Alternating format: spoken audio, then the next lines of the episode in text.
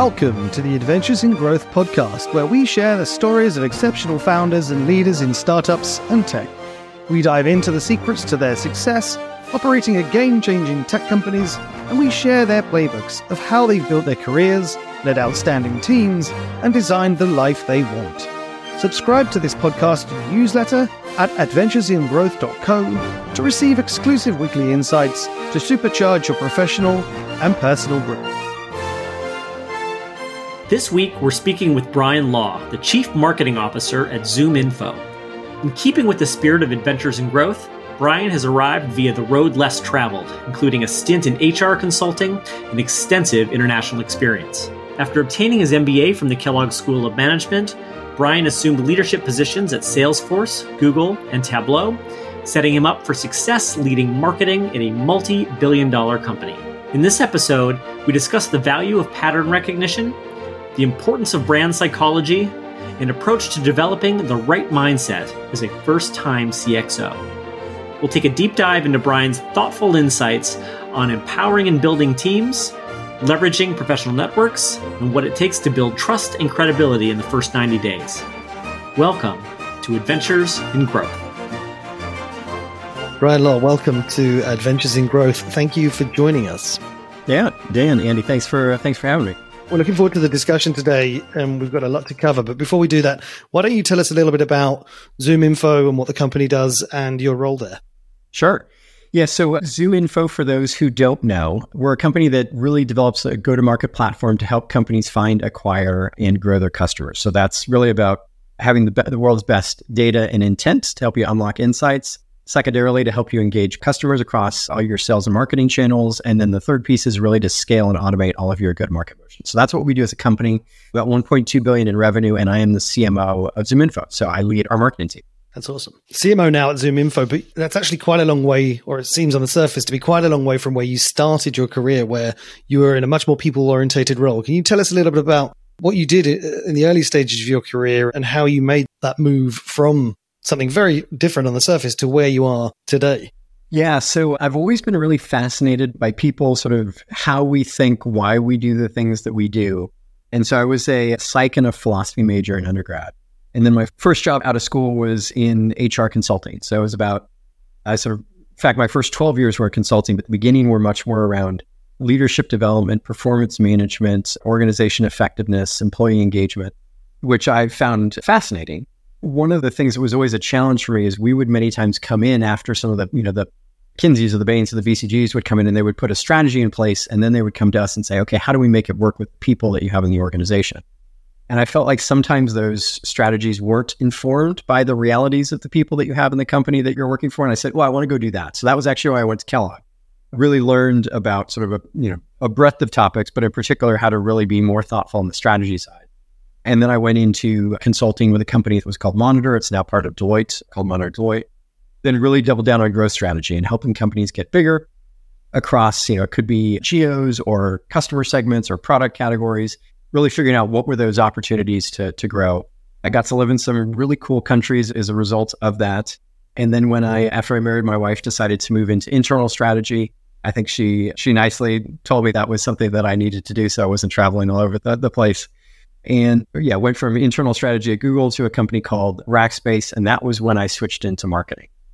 My boss, who realized that I had a, you know, a, sort of a, a real interest in people, I enjoyed sort of company strategy, but also had a, a good handle of, you know, data and technology, sort of understanding how the business could work and how you can optimize it. And so that was how I got into marketing. And then I grew up through demand gen, through sort of marketing ops, analytics technology, Tableau and at Salesforce, and then had the opportunity here at ZoomInfo as part of my first CMO role to, to take on a broader remit. Yeah, it's a great summary of your journey, and I think there's a lot to, to dig into. But you mentioned you traveled a lot, and you talked a little bit before about pulling levers, perhaps that other people. Can you expand on that notion of pulling levers that other people don't pull? Yeah, through work, I got to live in Brazil, in Mozambique, in South Africa, which is originally where I'm from, in India, in Dubai, in the UAE, and then Australia. So, one, I mean, I just like I practically love traveling and living in different cultures. You know, as I was moving up in the different consulting firms, there were these opportunities. So, before business school, I went to Dubai. We were going to start an office there. When I was at Monitor, there was an opportunity to take on a project in Brazil and then to take on a project in Mozambique. And I think a lot of people enjoy making those moves. A lot of people also are pretty reticent to, to do that. It's a big sort of life change. You're taking on a lot of risk. And I saw them both exciting in the opportunities that they were, but also really great opportunities to sort of leapfrog in my career because not that many people were willing to take on those risks. So, like when I went to Dubai, I mean, I was really helping build a sort of an office from scratch. And then when I went to uh, to Mozambique, I you know had an opportunity to you know sit side by side with ministers of a country, CEOs of large multinationals that were trying to invest in the country that I just would have never done if I hadn't taken those risks. And so I've been pretty intentional always as I think about my career of where are areas that I'm I can take on something that may be a risk, but like a risk I'm comfortable taking that others might not that will allow me to just move faster, get experiences more quickly than others would. And yeah, I definitely think it's paid off. It sounds like a big piece of that was a little bit around, you know, kind of, you know, for lack of a better word, you know, big fish, small pond. But like, what else do you think about like international experience that people who haven't necessarily had exposure to that, what do you think they, they fail to understand or appreciate that you've gotten to experience?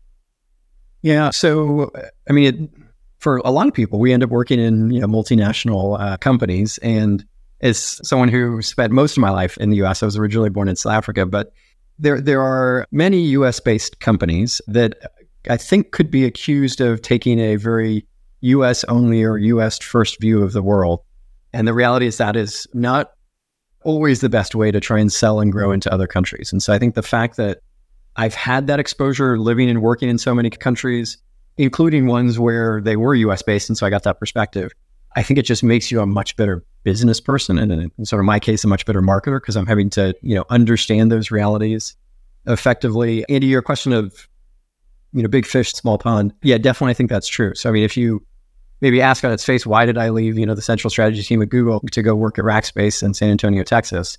You know that that might not have been an obvious move, except that you know the opportunity was I got to be chief of staff to the CEO of a two billion dollar company, sit on the leadership team, participate in board meetings with a promise of then moving out to a leadership role within the company. So yeah, that definitely has been, you know, part of the calculus. You can always choose the wrong pond to, you know, try jump into, but hopefully if you're thoughtful about it, it can pay off. How important was your network and your ability to network to find those opportunities as you progressed through consulting and then into, as you say, marketing and made that switch? Yeah, I mean, incredibly so. I mean, I've definitely benefited from the the kindness of others on a number of occasions. So, I mean, practically, when I got my first consulting role right after undergrad, that was a function of the network that I had at Georgetown. And so, sort of initially got introduced to the people who then sort of were involved in the interview process. When I was at Monitor, which I got through sort of being at Kellogg, I don't know that I would have ever practically got onto the central strategy team at Google if it weren't for my Kellogg network and someone who was already there because there's so many people who apply for that role. And so that was very helpful. The role that I got at Rackspace was a function of the fact I was student body president at Kellogg and I got to know the student body presidents at other schools. And it was the student body president at Columbia who opened the door for me to then have that opportunity at Rackspace. So networks have been wildly important for me. And it's one of the things actually I probably undervalued when I was thinking about which business school to to go to. And I think I just sort of lucked into, you know, obviously Kellogg is an amazing school, but I think one of the things that's so amazing about it is the strength of the network and the passion that people have for the for the school. And so, you know, when I was, you know, trying to figure out what I was going to do, I just found a very receptive, you know, set of ears and friends who were looking to help me out, even if I didn't know them. Yeah, it's interesting, isn't it? Because I didn't realize the importance of network until I came to the States to go to business school. And I think it's one of those things that I had to learn when I got to Kellogg, and especially because of the market when we were at Kellogg. But would you say that you're a natural networker, or is it something that you've worked at? And if so, what have you worked at? What are the things that you found have helped you as you've utilized that network through your career? Don't know that I would consider myself a natural networker. I definitely like people. I mean, at the end of the day, like I enjoy people because I find them interesting and I like to get to know them and I think part of an area where I get value is, you know, when you know someone and you know that, you know, they have an interest area or something that that they like to do, and you think, ah, like I just saw something, this would be relevant for, you know, Dan, for Andy, or for whoever else. You know, I'd love to follow up and try and, you know, make that connection. I think sort of at the end of the day, that may turn into nothing in return, which is totally fine. That's not the purpose of doing it. But I think if your natural way of operating is trying to develop those relationships and looking for ways that you can be like valuable to other people that over time that can also come back and benefit you as well. Yeah, makes a lot of sense. And I think that's something that we've heard consistently, which is I think being more interested in the person and it's not a transactional thing, right? And I think then it naturally leads to other opportunities. I think you mentioned something in the past about your experience with in Mozambique along those lines, if I remember correctly. You talked about some of the networking there that I think catapulted you in certain other areas. Yeah, and so you may be sort of referencing a couple of potential things. So one, I guess, is part of my attempt to always understand others. So in Mozambique, generally the way that works, particularly when you're working with the government and you go into meetings, because we were being funded by uh, USAID, is you sort of get the Mozambicans who will sit on sort of one side of the table and the minister will sit at the head of the table and the person who is the most powerful has the closest relationship will be closest to him. And then on the other side of the table, you have the aid workers or whoever's there. And it was really important for me that the so the ministries that we were working with didn't see me as part of USAID or sort of just a, an, an, organization that's coming in saying do these things, but that I was really there to help them. And so, I mean, it really stood out for me. It was maybe two thirds of the way through the product project. The Minister of Agriculture was there, and he said, "Bryan, I'd love for you to come sit next to me on my side of the table," which I think just yeah speaks to the importance of developing relationships, thinking about things from the eyes of the people that you're trying to help and so, yeah, I don't know if that was the example that you were thinking of, Dan, but yeah, that, yeah, if I look back on the different things in my career, I, you know, get a little bit of a smile, of a smile when I think about it. That's definitely one because it obviously meant that, you know, my attempts to, uh, to be seen as part of their team were sort of, were well received.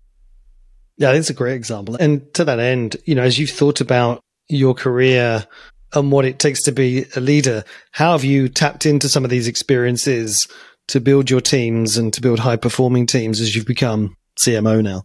Yeah, I mean, so it's actually the founder of Rackspace had this phrase that I just love. It's that, you know, people want to be valued members of a winning team on an inspiring mission. You know, I always try and think about that. And it, I mean, it ties into you know, just like my general approach of, you know, try and see the person that's on the other side of the conversation and who they are and what they care about and what motivates them. And I really do try and take that to heart. So, like, at the end of the day, is a leader I sort of view my, my, my responsibility set in three ways. One, you have sort of outcomes and objectives you're trying to achieve. Secondly, you have stakeholders that you're trying to manage, and third, you have a team that you're wanting to empower and make sure that they're successful. And on that third piece, the way I believe that you get the most high performing teams is you really understand what they care about, like what their interests are, where they want to go as part of their career. You make sure that they know that you care about them as individuals and not just sort of a team member who is going to help you execute on your goals but then you actually deliver on that that perception and you find ways to help them develop their career to achieve their goals and obviously you do it in the context of you're trying to achieve something for the company and then you do it in a way that hopefully you provide enough guidance and direction and inspiration but then also enough space for people to learn and you provide the feedback that enables them to learn and to be successful so i'd say that's maybe the the, the set of guiding lights i use to to try and be helpful and I also, yeah, try and also take feedback. So, like a big thing for me, whether the company does it or not, is to collect feedback, one, internalize it, and then actually show that I'm making progress on on, those things. So, I pro- probably don't always do a very good job of it, but at least I'm well intentioned in trying to make a positive change. From a practical perspective, I, I think that feedback piece is really important because I think a lot of organizations, there isn't necessarily a good culture of seeking feedback and giving feedback in a constructive way. How do you manage that process? What do you do to try and encourage that and make sure, to your point, you are internalizing it and acting upon it? Yeah, so I'll talk about this role, although it's true in others as well. So I mean, like when I when I started here, many times when a leader's brought in, it's because there was something that wasn't great great before, but there were certainly some some opportunity areas. And I mean, first thing I did was I did sort of an anonymous survey to everyone and just said, hey, tell me what's working, tell me what's not working, pulled it all together. And then I summarized and actually went out to small groups within within the marketing department. I said, here's what I'm hearing. These are the things that are going well. These are the things that are not going well. Am I capturing it correctly? Give me your feedback. And so I think even just that initial, obviously asking the question, but the initial uh, gesture of, I really want to make sure I'm understanding it. I'm playing it back to you to show that I'm synthesizing it wasn't just a random set of questions and then following up after a few months and saying, you know, here are the things that we have done related to the questions that we asked and the feedback that you provided. That was all sort of with sort of sort of me, my leaders pulling together. And then in addition to the company doing a survey, what we try and do is also then ask things that we think are relevant at a more regular cadence so that we are getting that feedback and then responding to it. there was going back way, way back when I did engagement surveys. It's actually worse to ask questions and then do nothing with it than to never ask at all. It's a really good way to to drive down engagement when people think you you've given them an opportunity and you have effectively done nothing about their feedback. And so I think the asking is important, but then really demonstrating and showing that you're internalizing it is key. And then even just a sort of a, a side note, it, the way that I prefer to lead is not to just you know make an edict, but to say, "Hey, I have an idea. This is what I'm thinking we should do. What are people's thoughts?" And then both because many times I get much better ideas than the ones that I had, but also because you want to show that you are internalizing people's feedback and sort of making your ideas better. I find that a really effective way to encourage participation and encourage people to weigh in is when you show that you're benefiting from everyone's perspective and the feedback they provide. I was going to ask you, Bryan, to that end. I mean, you mentioned there's a balance to strike between leadership and domain expertise and empowering your teams. Can you expand on that a little bit? Yeah, and I probably have the benefit of a number of times I'm moving into careers that are new for me, so I have very limited domain domain expertise. I I'd like to think probably the biggest thing that I bring to any situation is my ability to spot patterns and to ask the right questions and be able to sort of drive teams in a positive direction. Mean, obviously, did consulting for a while and I've now done marketing for a while, and so there's uh, you know a lot of knowledge that I have built up. But I think even if I do know a topic really well, empowering the team is really important because at the end of the day, the most effective teams are the ones where the individuals feel they have ownership and the ability to make an impact. And you can't ever get that to be the case if you don't empower people to get it done. So like I'm I, like I may think I know the answer, but getting people to sort of discover the answer on their own, I think is really valuable. Bryan, it strikes me that particularly the CMO job, right? It's that has never had kind of a wider set of domain expertise that that you know you'll ping pong back and forth from you know the nuances of PR strategy in the influencer area or you know performance marketing attribution and data privacy and you know cr- creative testing and machine learning right? Like and it changes every day. Like how have you thought about kind of ongoing kind of domain knowledge particularly as a marketer? You know I, obviously you've been a leader in, in, in you know for a lot of your career but like in particularly given the range of things that change every day even for those of us who've been in marketing for decades. Yeah it's certainly what makes it fun because you, you go from meeting to meeting and they're totally different topics. I mean practically you need to make sure you have a good team just because it's going to be impossible to be really solid on those the different areas. Like i think maybe a little overdone but when i was applying for this role and doing a lot of different sort of cmo processes i think people said it largely comes down to three areas. You're more of a demand gen cmo you're more of a brand cmo or you're more of a product marketing cmo and obviously there's a lot that sort of doesn't directly fit within those areas. And I would certainly be strongest in sort of the demand gen side, secondarily in brand, and third in product marketing. And so, one, you benefit from other strong people, either they're there or you bring them in. Secondly, I think if you're less strong in an area, you owe it to yourself and to the team to try and get deeper. And so you involve yourself more of those conversations so that you can learn, so that you are one appreciating all of the really important work and expertise that your team members have, but also you need to make sure you're pulling that into your thinking more. And so I think it's a constant, constantly learning, being open and comfortable, being the least intelligent person in the room on a topic, and being very, you know, open, saying, "Hey, I, this really basic thing that you just talked about, I have no idea what you're talking about. Can you explain it to me?" And yeah, I think just being flexible because, as you said, there's so much that is changed. Like generative AI is now like the big thing that everyone's talking about, included, including many people who are, I think, being very loose and liberal with what they call AI and just try to detach a fancy, a fancy name to something that's a bit outdated. But yeah, I think it's as you move up, you need to take on more, you need to become more comfortable uh, trusting the people and then figuring out where you can add the most value and then diving in, diving in there. And you mentioned domain expertise, but how have you bridged that gap as you've managed your career? As you've jumped from people orientated roles to strategic roles to then much more specialist functional roles. How have you thought about positioning yourself and being able to sell yourself, even if you don't necessarily have that domain expertise, which I think on the surface, I think myself included, you make that assumption is necessary in order to make a leap into a role. Yeah. And I sort of had this conversation with a number of people who are going into their first time CMO roles because it, yeah, inevitably everyone is asking and saying, Hey, you need to have all these things. But if it's your first time, you haven't done it. And so, like the talk track that I would say is you're really leaning to what you have done and then your ability to uh, effectively surround yourself with capable capable individuals. I think prior to that, and sort of Jackie Yeaney, she was my former CMO at Tableau. Like I talked to her about where I wanted to go and what I needed to do to develop capabilities. And so she actively created those opportunities for me. And then the third thing is you try and learn. So definitely brand was not my background. The Ehrenberg Bass Institute, research institute attached to the University of South Australia, I think is the market leader in talking about brand. And they've written a few different books, all of which I've read.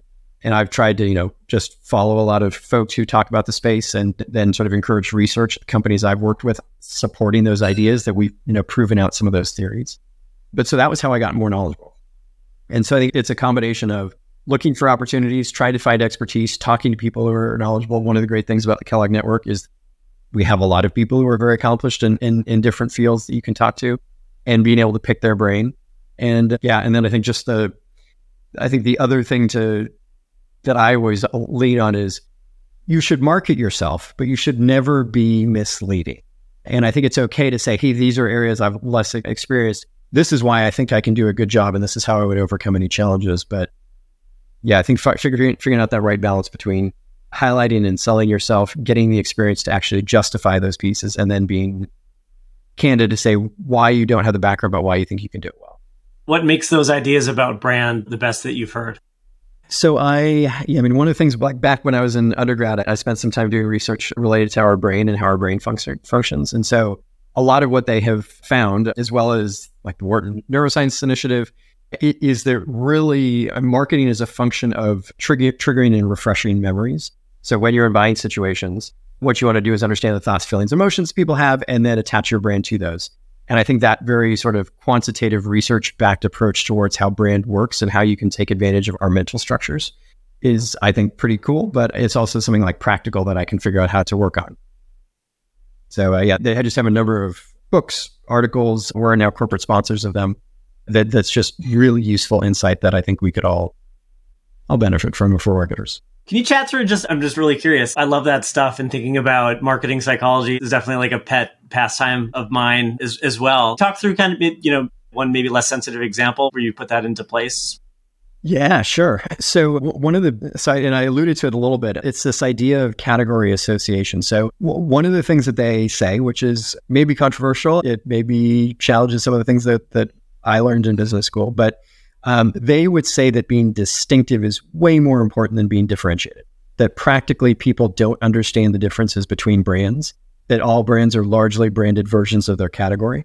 And so, what you want to figure out is what are the associations that people have with the category. And so, we practically did this at ZoomInfo, I did it at Tableau in the, in the past as well. And you say, you know, when you are thinking about your category or when you're in these buying situations, what are the thoughts, feelings, and emotions that come to mind? And then when you think about, you know, our brand, uh, what are those thoughts, feelings, emotions? When you think about competitors, what are those? And what you then do is you can actually create like a mental map of free text keywords and say, these are the things that get triggered the most. These are the different sort of keywords or keyword groups that are most related to each other so that you can say, oh, if you use something that's maybe Tableau related. If you're thinking about data, you may also be thinking about analytics and you may also be thinking about decision making and you want to figure out what are those clusters of words that join together the most so that when you think about what you're known for and what you want to focus your messaging framework around, you can best tap into those integrated nodes of memories because that's essentially how our brain works is we have a bunch of individual nodes that then trigger other nodes of our brain. So yeah, I don't know if that was a good example or not, but it's filled with, I think, really like practical insights, including like if you're going to do advertising, should you use celebrities versus spokespeople versus characters? Celebrities are the worst but everyone spends a lot of money on celebrities if they can afford it. But actually, like sort of like why that is, and sort of what gets in the way. I, it to me is just like filled with tons of like I think fascinating insights that a lot of us would, as marketers, would benefit from understanding that I don't think we take advantage of. Love that. You mentioned to come back to something you just alluded to. You talked about some of the mentorship it sounds like you had at Tableau when you were trying to figure out your career path. How important has that been for you as you've charted your career and how important is mentorship as you manage your teams and try and help them? Because I think it's something that people overlook. And how intentional have you been seeking out mentors to help you through your career? Yes, someone fairly early in my career said, no one's going to care as much about your career as you, which is obvious on its face, but the practical like implication is you can't just wait around for someone else to give you your career and help you get sort of the the advancement that you need. And so I certainly wouldn't say like I've always known what I wanted. I've known the things that I've liked and sort of had some sense of like not just what's the next job, but the job after that I want to get. And many times you don't need to take a fully linear path, but you should be thinking about what's going to help you in that sort of broader direction. But in order to think through those things, like that's where mentors are like wildly valuable. Because if I, you know, when I was in, you know, HR consulting, I definitely wouldn't have figured I would have landed here. But I did talk to a number of people as I was thinking about getting a PhD in industrial organizational psychology, and I ended up getting an MBA instead. And I was like, you know, let me find people that have these degrees and ask them about how they've used them and what would be valuable. And the same thing on the MBA side. Or, you know, if you know you're, you know, weak in brand, who are people that are really strong that you can talk to? And I've generally found when you go to someone and say, I think you're wonderful and super smart and capable, and I would just love to be a sponge to the knowledge that's in your brain. Would you mind if I, you know, talk to you for a little bit? Everyone kind of likes that little pat on the back, and so uh, it, it I, it's rare that people say, "Oh, I'm too busy." I think if you say, "Hey, I'm," you know, looking out for you know myself and my career and whatnot, you may not get the same level of receptivity. But I, I think if you generally position it into a, "I'd love to learn from you" and the pr- perspective and experience, people are pretty open to it to that end, what have you found most successful when working with mentors like that? Have they been typically someone you've worked under, like the CMO at Tableau, or has it been someone outside of that network so you have some degree of removal? I would say I probably indexed a little bit more on what I might consider more like an informal like mentor network, in that there's a number of people's brains that I try and pick rather than, hey, I'm always going to be talking to the same person over time probably something I could have benefited from is doing more of that. But it's been there are just always lots of questions and ideas that that I'm trying to validate that I'm I know I don't know the answers to. And I think thinking of oh who would be the best collection of people to provide input has been where I've netted out. So I would say it's been like a three network that I've tried to think through rather than sort of a set a number of mentors. But I do think there are specific individuals such as Jackie, who I mentioned, who I definitely have talked to over time and picked their brain and benefited from the fact that she's known over time some of the things that I've been struggling with and trying to think through.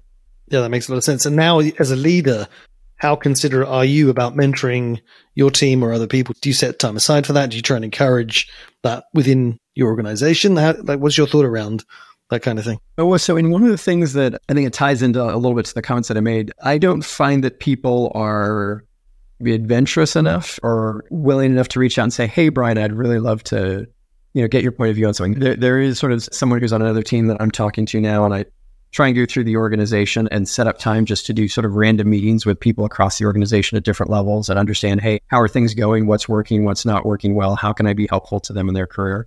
But I would say that's less structured. I, mean, I think one of the things you could highlight is, you know, should I be doing a better job saying, hey, is anyone interested in having a mentor? I'd love to do it we don't have that program at, at ZoomInfo. And so the way that I've tried to account for that is how am I just developing relationships with people across the team and hopefully creating space so that if they have questions for me, they can reach out.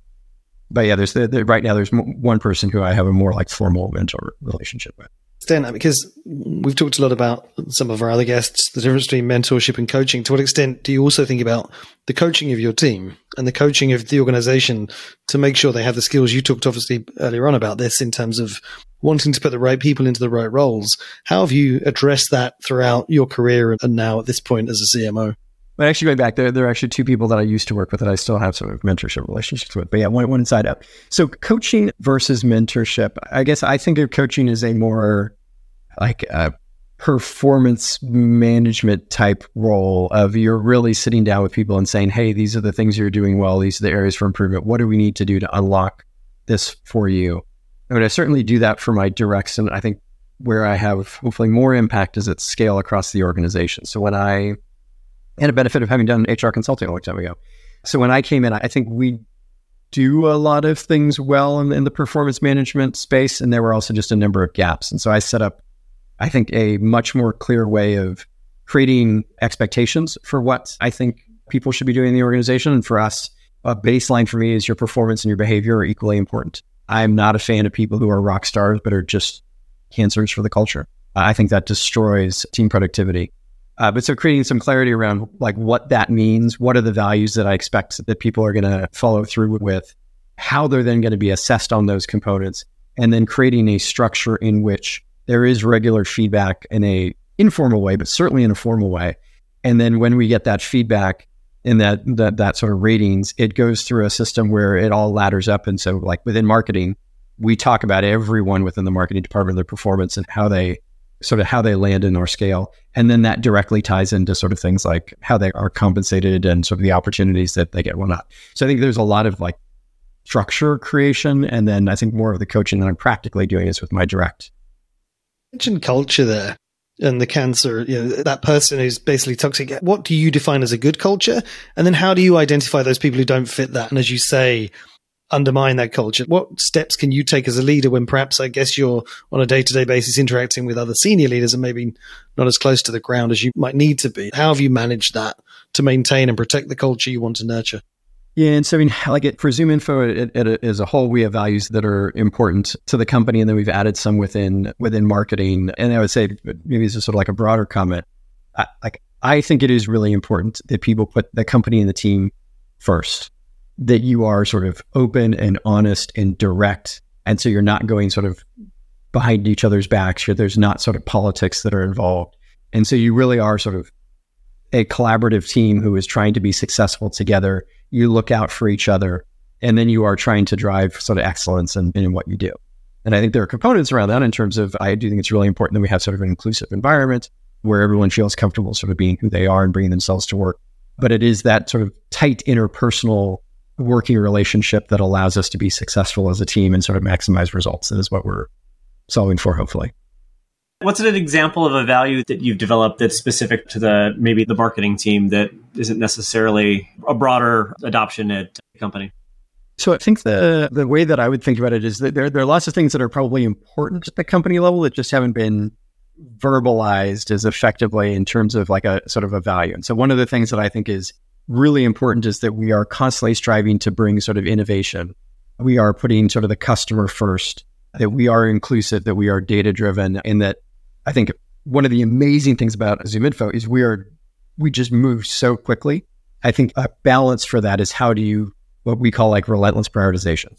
So like our practical values within marketing are customer obsession, relentless prioritization, inclusion, data driven, and innovation and, and those then sort of couple with the ones that are sort of at the organizational level. So there's nothing that you look at the marketing ones and say like, wow, those are radical. But I think those are just sort of hammering home what I think is really important. Do you think it's easier to build a culture in an environment where there is momentum and there is a delivery orientated mindset? Because I've seen in the past where that may not be the case and there's a lot of internal struggles and inertia that actually politics becomes much more important. And who has the ear of the senior leader it, it becomes the determinant of success not the actual output of the team or the results because getting to those results is actually really tough.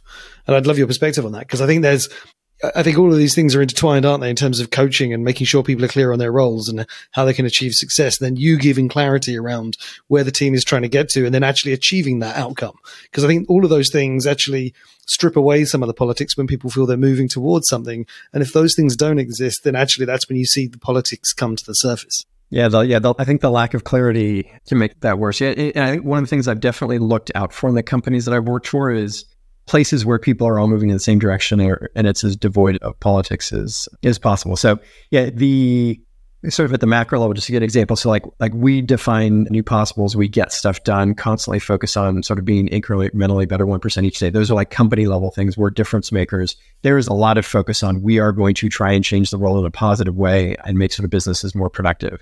And so it's a it's definitely like the fastest moving culture that I've been a part of. And I would say, sort of within that speed, Daniel, what's your question?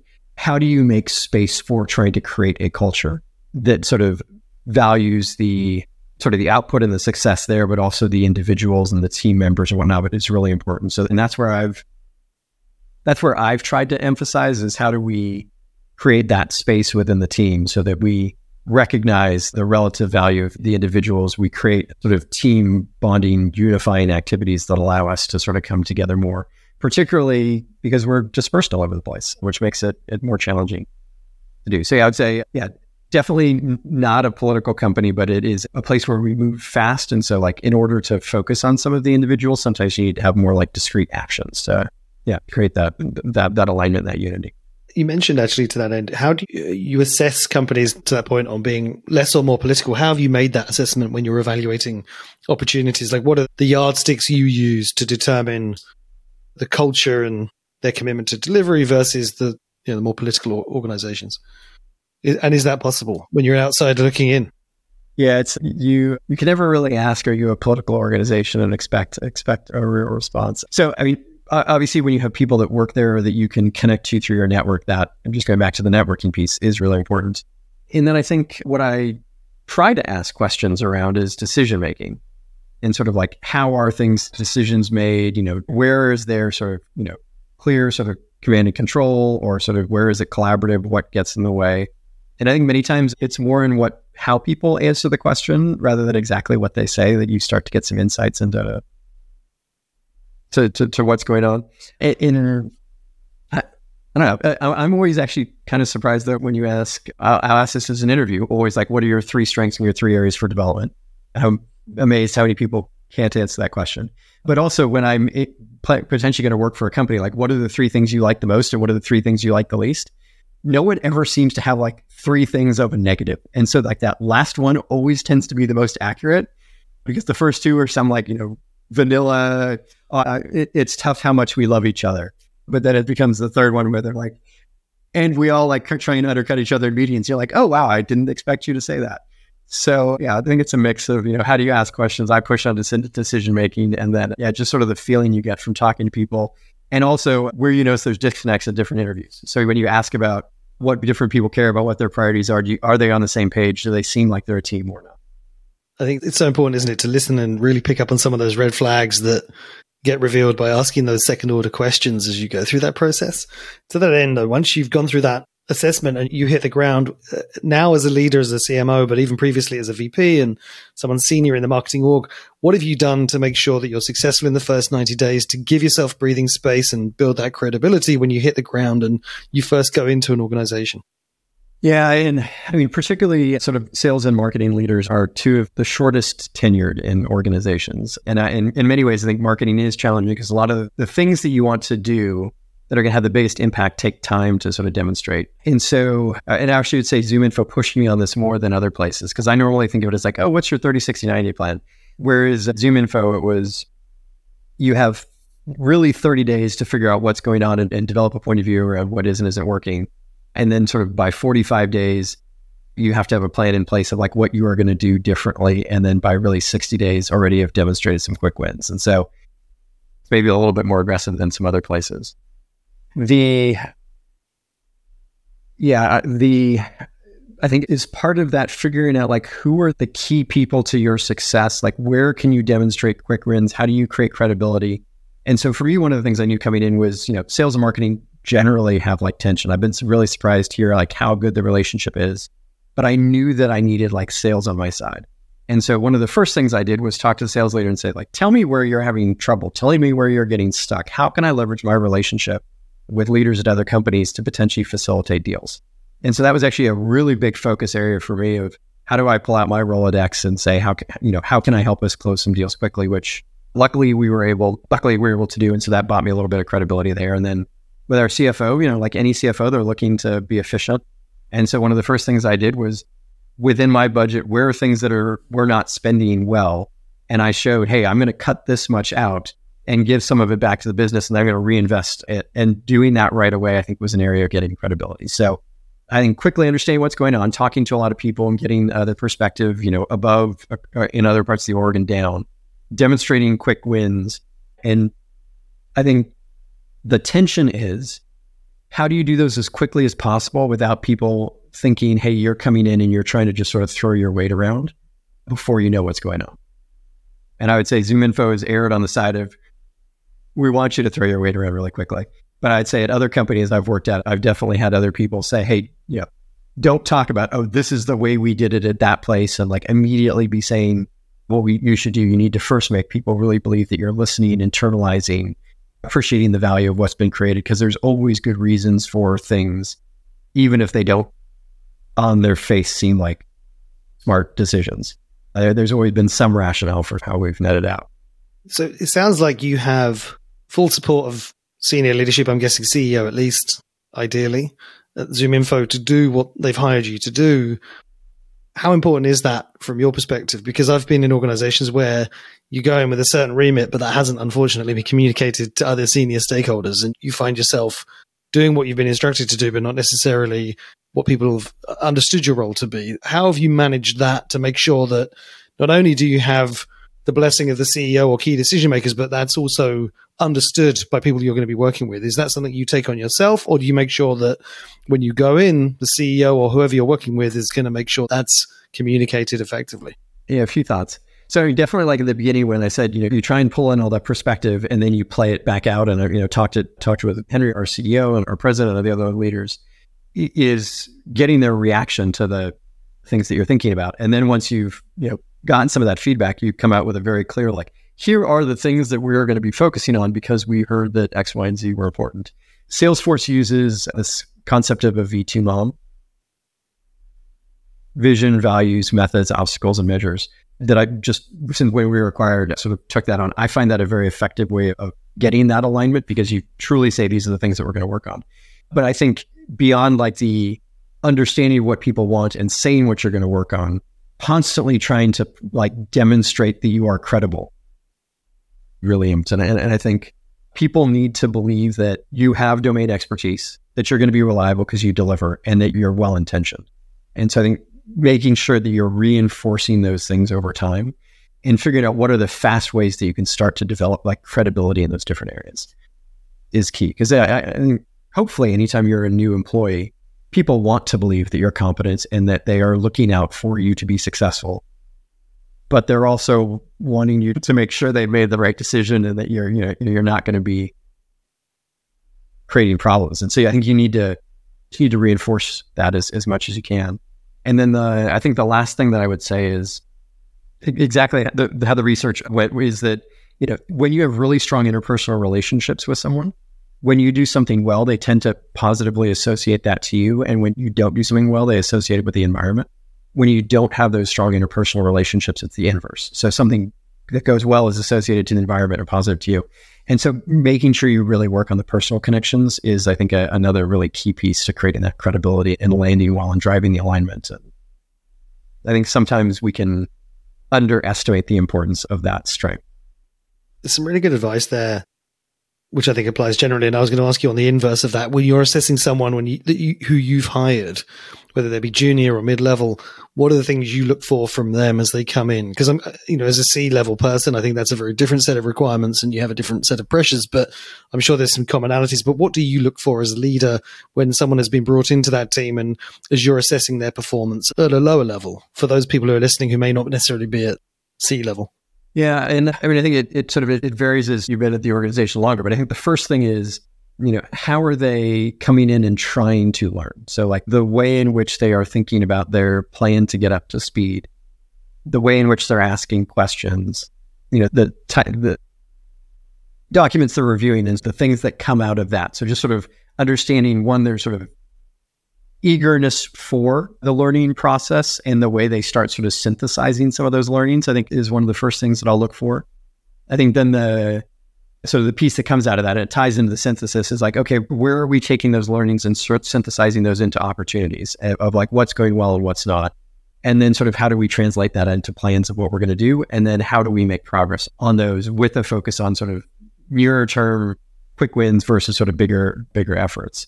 And in, and along those lines, with folks that come into the team, I think we try and set up some guidelines to make sure that people realize that's actually what we're looking at. And so that sort of 30, 45, 60, we try and be pretty clear with everyone that those are sort of the goalposts. These are the types of things that they should be doing. And then for each role, you know, these are some of the people you should be tied to. These are some of the things you should be sort of looking at and then trying to, you know, if it doesn't come as naturally, how do you sort of force that type of thinking at those stages to see how folks are doing. So I think the process is very similar regardless of the role. It's just obviously what they're going to be responsible for, what's their scope, what are the level of insights you would expect would be different. Makes a lot of sense. I've had incredible diversity of experience having moved from, as you mentioned, sort of people orientated roles, strategy consulting, obviously gone through different types of marketing roles and now to CMO.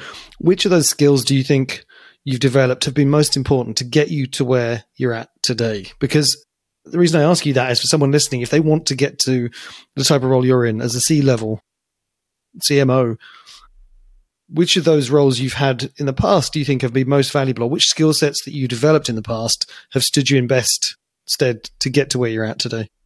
So, you know, I'd say consulting broadly, in the the and particularly just some of the firms that I worked for, they were much more focused on was going to say much more focused on a, a, subject area, but across industries. But practically, I worked on so many different projects. But that constantly coming in, not knowing anything about the company, the industry, like what you're actually going to be consulting on, having to get up to speed very quickly, I, I think it's just like an invaluable skill. And then I would say the biggest learning opportunities I had were the ones where I was thrown in and I thought, man, I'm going to fail because I have no idea what to do and what's going on. And I have to figure it out. And so I think that willingness to push myself while very uncomfortable at the time, and just sort of thinking of a few examples in my head, the growth that you get through those, I think, is worthwhile. And so that that willingness to to push through and to quickly have to build up. And then I'd say so like practically where that lands now is I do feel fairly comfortable getting up to speed and like knowing the questions to ask just because I've had to do that in different scenarios. Um, but it also means that I'm comfortable operating in environments where I, I don't have all of the details and I need to figure out how to, to poke and prod. And so to do that pattern, that pattern recognition. So, I, so I'd say those are sort of the collections of experiences and skills that I've shown most valuable. Go on, Andy, do you have any more questions you want to ask before we go to the next segment? No, Bryan, this has been great. Let's jump into our quick fire questions. So, first off, what separates a leader from a manager? Uh, so, I normally think of a manager as someone who is sort of has a defined set of activities and you are trying to ensure that they get done uh, within your team. Whereas a leader is doing a, more of a sort of vision casting, setting the direction, maybe motivating and inspiring people to get on board, helping with sort of change management. And so it's much more of that future focus and either trying to push or pull people along with you. What would you tell yourself from 10 years ago to avoid given what you know now? I maybe a, a couple of ways of thinking about it we talked about at the beginning the importance of like networks. I undervalued the importance of of networks. And then when I was doing maybe like classes at Kellogg just a little over 10 years ago, I wish I had sort of pushed myself to take a sort of a more breadth in, in the classes just to have sort of different exposure in, in, in areas where I like I knew I was really excited about some and so I really doubled down on them. And I probably would have benefited for being a little bit broader in the things that I tried to understand. What is something you used to believe that you no longer believe? So I really like the that distinctiveness versus differentiation one. I think is something that I was skeptical about it like the first time I heard it, and then sort of looked at more research, and I was like, oh, it makes more sense. And then now two different companies I've sort of validated internally. So that's something that I would say don't believe is it's changed my point of view. And then maybe another one on those same same lines also comes out of the Ehrenberg Bass Institute, and it's relevant in the downturn a lot of companies now are spending a ton of time on customer growth and customer retention. And what that research would show is that you should focus the majority of your time on net new customers and bringing them in because the penetration you have in the market is a much bigger predictor of your retention rates and your growth, focusing on the customer. And inclusive of, again, doing that research internally here that proves it out, even showing the data that the best way to influence customer growth is by bringing in new customers and the customers that you bring in because you can't actually change the growth rates as much as you would like to think was met by healthy skepticism. So yeah, I, I would say those are two recent things just because they're top of mind. What don't most people understand about your role? What do most people? So I'll use it in the context of our leadership team. The marketing is always a mix of art and science because at the end of the day, you are trying to influence people. And th- there's definitely a lot of research that you can leverage and sort of perspectives you can take in. But at the end of the day, you need to try and influence people and then see what works and then learn from it. And it's not always as perfect and like math based as, as, as I would like. And that comes from someone who's much more of like an analytics background than a sort of a pure marketing background. But I would say that's probably one of the challenges that marketers always face is how do you convince people who are more rational to, to appreciate both the rational components of marketing and the influence components of marketing? because those are both equally important if you're going to be successful. What one thing do you strongly believe that most successful people don't? You're stumped me on that one. I, I keep going back to the, the things I just mentioned on the distinctiveness and differentiation one. I don't know. I, I don't know that I have a good one there. Uh, yeah, maybe the the importance of, and again, I'm just seeing it from a marketing lens. The importance of just really like hammering home messages and being like wow, like very almost monotonously consistent in what you're putting out into market. I think one of the things that a lot of business people try to push on is like this idea of constantly coming across as new and innovative. And that's only valuable if that consistency is the innovative component. And that's what people then notice. But otherwise, you just have a lot of messages that are out there. And I think marketers in particular are too focused on getting new things out the door and constantly trying to communicate new messages.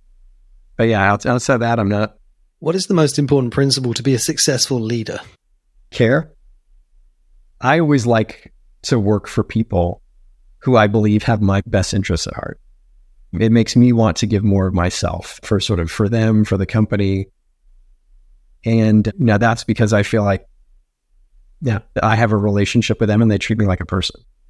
So I think that is a really key thing. And inevitably, we do a lot of great things and we do a lot of silly things as leaders. But if people know that it's backed up by you know good intentions and a willingness to like learn. What one thing has changed your perspective on pick one, your product, your industry, or your function?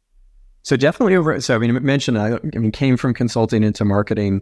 I when I first joined, I didn't fully appreciate in the same way I was saying about other leaders that important balance of sort of what's the like the math of the research shows relative to the very important like softer components of marketing and how valuable those are. How are you influencing and shaping people's perceptions? And so that is, I would say, an area that I've really learned and grown as I've gotten more into marketing and really appreciated where the value comes from. Where have you challenged convention or what have you learned is a myth? So uh, yeah, I mean, uh, th- this one is the one that I just spoke to a little bit because I'm actively trying to challenge convention within our company. Is this idea that the best way to grow our customers is by focusing on net new business, and that there are just something the Ehrenberg Bass says that uh, essentially when it's going to vary a little bit industry by industry, but when companies come in, they're going to grow based on a sort of a standardized distribution, uh, and so you just need more of those companies to come in, and then more of them will grow but there's a bit of a fallacy thinking, oh, we're going to get a disproportionate number of our customers who are going to be large customers. It's actually a function of the number you're bringing in, and they will sort of naturally distribute over time, particularly as you get bigger. And it, I think it's challenging for people to internalize because we like to think that we have more impact and agency. So I would say that is an area where I'm trying to challenge convention, and we'll see we'll see how that one goes we'll come back in 12 months and see how that's how that's planned out. What's your favorite under the radar networking hack? So I don't know if this counts as sort of networking or not. So inevitably, as part of my role, I need to get more sort of you know exposure to people so I can influence through thought leadership. And LinkedIn, in many ways, rewards you for trying to do this in a somewhat thoughtful way, but just trying to build your network as much as you can, and sort of the speed in which you build your your network. And so, depending on how much time you want to take, but actively trying to make as many connections as possible. And there's very little downside penalty outside of at some point in time, you'll have too many for a week and you get blocked off to the next week. But you can always try and connect with people. And if they don't, if they don't connect, you can sort of, you know, un- take back your connection request. But I've actually noticed uh, just, uh, I've had my sort of connection numbers go from like 5,000 to almost 9,000 now since December when I decided to start doing this, which is pretty significant growth for a few months. And it's massively increased my ability to have reach. So that's not purely like networking. That's more of like a how do you leverage like a social channel to, to have reach. But that is something that I would say is been valuable as a marketer who is now trying to have more thought leadership reach with marketers and sales leaders is a time consuming but beneficial way to sort of expand my sort of my network impact. Great answers there. We're going to move into the final set of questions. And so to that end, is there any content you'd like to recommend? You've named a few books that you've read, but are there any blogs, books, or podcasts that you listen to that you would like to share with our audience that you you listen to or read on a regular basis? Yeah, so the uh, I mean a bit of a random collection. So I, I mentioned the Ehrenberg Bass Institute. They've written how brands grow too and building distinctive brand assets for people that want to spend time on those. I think it, it's meant as a sort of a web usability book, but Don't Make Me Think, I think is just a really good way to, to internalize consumer behavior. There's another book called The Leader's Brain that was written by the head of the Wharton Neuroscience Initiative that I think is just pretty fascinating in terms of how people think and how to leverage that in interactions with each other and actually talks a lot about work versus in, remote versus in-person work that I think is worth considering. So I think those are a few books that I've really appreciated. Yeah. Uh, and you mentioned before, I think you have a unique way that you underline or take notes. Can you kind of share that with our listeners as well? Yeah, yeah, yeah, sure. Yeah, so I like pretty old school, but I definitely like underline all my books and I sort of dog ear them and then I type up my notes and then I create presentations of the books for my team. One, I think the whole process helps me internalize, but I, I then find it a really good way to sort of disseminate through my teams. And then we'll do a, like a lunch and learn and we'll then have sort of a little bit of a presentation, but then as a, a chance to say, okay, what did we take from this? What can we deploy within marketing? You know, did it recently with the book Inbound Marketing from the founders of HubSpot. But yeah, it personally helps me a lot, but also hopefully gives a little bit more of, of reach to sort of the learnings and across the marketing team. Are there any tools you use on a day to day basis that make your life easier? Increasingly trying to use ChatGPT in most things to see if it can help me synthesize and do things more quickly. And we're like actively within our marketing team, we're trying to come up with ways to leverage it more. So I'd say that is something that I I do. And then it's not so much a tool, but I set up Google Alerts to sort of get notified once a week on the different topics that I really care about. Is just a way to sort of surface information that is hopefully helpful for me being a better marketer, leader, influencer, things like that. Yep. Finally, is there anything you'd like to promote with the audience, or if people want to get in touch with you, do you want to share a social email or website? So people are more more than welcome to reach out to me. Probably the easiest way to do that is on LinkedIn. So Bryan's my first name, B R Y A N. Law is my last one. Basden is my middle name, B A S D N. So yeah, definitely reach out to me, and I will do my best to respond. And then in terms of promoting, I, I mean, part of the reason I joined ZoomInfo was because I am so excited about sales and marketing coming together to to drive go to market efficiency. And I joined the company because I think ZoomInfo is doing it better than anyone else. So for those that are in sales and marketing and looking to scale Perfect. Well, some amazing insights. Really appreciate you joining us, Bryan. It's been a great show. Thank you for joining us. Yeah, thanks for having me on. And that's a wrap on this week's episode of Adventures in Growth. Thanks for joining us, and we hope you were able to find some inspiration for your own journey. You can subscribe to our newsletter to receive fresh weekly content that deconstructs success in tech leadership by heading over to adventuresingrowth.co. Until next time, go have an adventure.